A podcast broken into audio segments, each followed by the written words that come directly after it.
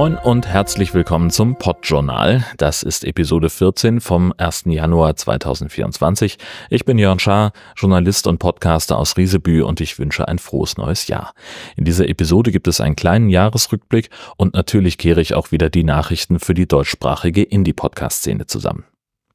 Fangen wir mit dem Jahresrückblick an, ein paar Highlights aus den Episoden der vergangenen zwölf Monate. Auphonic hat dieses Jahr sehr stark an den Funktionen geschraubt, da ist wahnsinnig viel passiert. Allem voran steht meines Erachtens der Dynamic Denoiser der ist wirklich absolute Audiomagie. Ich habe damit eine Podcastaufnahme bearbeitet, die auf der Autobahn in einem fahrenden Auto mit einem Handy in der Mitte der Hosts aufgezeichnet wurde und danach waren weder die Fahrgeräusche noch das zeitweise eingeschaltete Autoradio zu hören. Hinzu kommen neue Features wie die Füllwörtererkennung, automatischer Schnitt von Stille und ganz neu eine Preview-Funktion, damit man vor der Veröffentlichung seiner Dateien entscheiden kann, ob die Produktion gut funktioniert hat. In 2023 hat jeder und sein Hund was mit KI gemacht, von Tools zur Interviewvorbereitung über Transkription und eine automatische Zusammenfassung von Episoden bis hin zu per KI erstellten Kapitelmarken, übrigens auch das ein Auphonic-Feature, bis hin dazu, dass man per KI ein Buch aus seinem Podcast erstellen lassen kann. Riverside findet sogar die spannendsten Stellen einer Episode und erzeugt daraus Highlight-Clips als Audio oder Video per Mausklick. Kompletter Wahnsinn, was sich da alles entwickelt hat.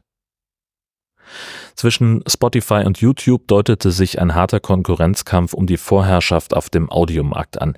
YouTube hat schon im Sommer seine Bemühungen um eine Podcast-Integration hochgefahren, blieb damit aber in den Folgemonaten gefühlt hinter den Möglichkeiten zurück.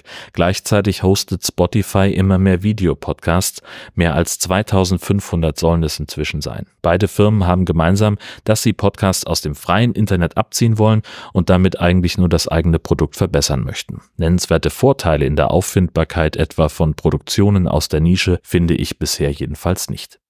Zumindest in dem Teil der Podcast-Szene, in der ich üblicherweise unterwegs bin, war Twitter bisher der Rückkanal der Wahl, um mit dem Publikum in Kontakt zu bleiben. Je mehr Elon Musk als neuer Eigentümer daran rumgedreht hat, desto mehr Podcastende haben sich davon abgewandt und auch viele Apps und Services. Aus Podcast Addict konnte man noch bis August noch Episoden direkt in Twitter teilen, das wurde dann aber abgestellt, weil der API-Zugang auf einmal zu teuer wurde. Aus dem gleichen Grund hat auch WordPress die Funktion aus Jetpack entfernt. Der Knaller im August war die Preiserhöhungskampagne von Steady. Innerhalb von vier Tagen sollten Content Creator rückmelden, ob sie dabei mitmachen wollen. Die Folge war, dass die Unterstützenden gegebenenfalls eine Mail von Steady bekommen haben mit der Bitte, ab dem nächsten Abrechnungsintervall 20 Prozent mehr zu bezahlen. Das wurde als Inflationsausgleich für die Content Creator verkauft und nicht alle Personen, die ich unterstütze, haben diese Mail durchgewunken. Auch auf der Hardware-Seite ist viel passiert. Rode hat den Produktzoo erweitert und eine ganze Reihe neuer Mikrofone vorgestellt. Der Hersteller von Premium-Mischpulten Mackie stieg 2023 auch ins Segment Podcasting ein und Shure hat ebenfalls ein neues Podcast-Mikrofon auf den Markt gebracht, das gleichzeitig ein Audio-Interface ist. Podcasterinnen.org sucht weiter nach neuen Betreiberinnen. Bisher hat sich noch niemand gefunden. Ich hatte in der Episode vom 1. Dezember darüber gesprochen. Die Seite ist ein Verzeichnis für podcastende Frauen und nicht-binäre Personen, damit sie leichter beispielsweise für Gastauftritte gefunden werden können und es wäre wirklich, wirklich schade, wenn das Portal eingestellt werden müsste. Soweit mal der Blick in den Rückspiegel. Man erkennt, glaube ich, ganz gut, dass es einen Trend zu mehr KI-gestützten Tools gibt, einen Trend zum Videopodcasting, den viele für das vergangene Jahr prophezeit haben, den erkenne ich aber nicht, gerade in der Indie-Szene nicht. Video ist einfach um Größenordnungen aufwendiger als Audio, vor allem wenn man es wirklich gut machen will. Inzwischen ist es einigermaßen leicht, qualitativ gutes Audio abzuliefern. Es gibt sehr gute Software für wenig oder gar kein Geld.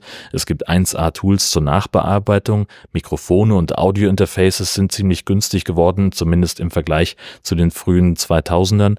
Diese Qualität auch in Video hinzubekommen, ist aber allein schon in den Anschaffungskosten enorm teuer und der Zeitaufwand für die Nachbearbeitung steigt dann exponentiell, weil der Schnitt aufwendiger ist.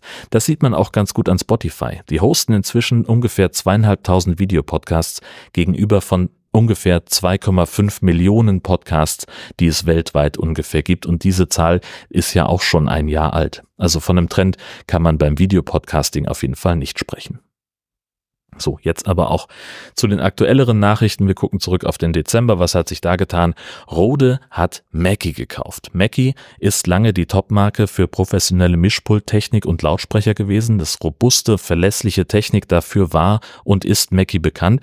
Der Laden hat aber in den vergangenen Jahren an Einfluss und auch an Marktanteilen verloren, unter anderem an Rode. Kurz nachdem Mackie mit dem DLC Creator das erste eigene Podcast-Produkt angekündigt hat, kam Anfang Dezember die Nachricht, dass Rode für die Übernahme satte 180 Millionen auf den Tisch gelegt hat. Mackie dürfte dadurch neuen Schwung in die eigene Produktpalette bekommen und Rode erhofft sich mehr Wachstum auf dem Weltmarkt. Ich verlinke die Pressemitteilung, in der alle sehr aufgeregt und gespannt auf die neue shiny Zukunft der Audiotechnik sind. Die Podcast-App Castro soll nun doch nicht sterben. Nach Berichten über ausgelaufene SSL-Zertifikate und nicht mehr funktionierende Datenbanken hat sich das Team vor genau vier Wochen mit einem Blog-Eintrag zurückgemeldet. Sie bitten darum, für die Ausfälle um Entschuldigung und bezeichnen Spekulationen über die Zukunft der App als weit übertrieben. Derzeit werde nach einem neuen Eigentümer für die Castro-App gesucht, die dann auch weiter verbessert werden soll. Seitdem gab es aber nichts Neues mehr. Google wird seine eigene Podcast-App zum 1. April einstellen, das ist soweit bekannt. Inzwischen gibt es auch ein Migrationstool, mit dem man seine Abos zu Googles neuer eigener Podcast-Zentrale YouTube Music übertragen kann. Zunächst war es mal wieder nur für Nutzende in den USA verfügbar, das Tool soll aber zügig auch international ausgerollt werden. Für alle, die keine Lust haben auf YouTube Music, soll es eine einfache Exportfunktion geben. Am Veröffentlichungstag dieser Episode vorgestern ist in Hamburg der 37. Chaos Communication Congress zu Ende gegangen. Etwa 60 Podcast-interessierte Menschen haben sich dabei in der Sendezentrum Assembly zusammengefunden. Wir haben Podcasts aufgenommen und ein kleines Bühnenprogramm mit Live-Podcasting und Gesprächsrunden kuratiert.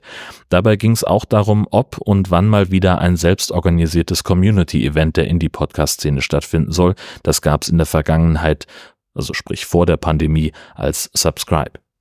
Das Meinungsbild dazu war sehr eindeutig, die Indie-Szene brauche ihre eigene Veranstaltung abseits von sowas wie Spotify All Ears, wo es mehr um Bling Bling als um Inhalte gehe, sagte zum Beispiel Nele Heise. Ein kleines Planungsteam hat sich schon gefunden und beginnt mit der Suche nach einer geeigneten Location.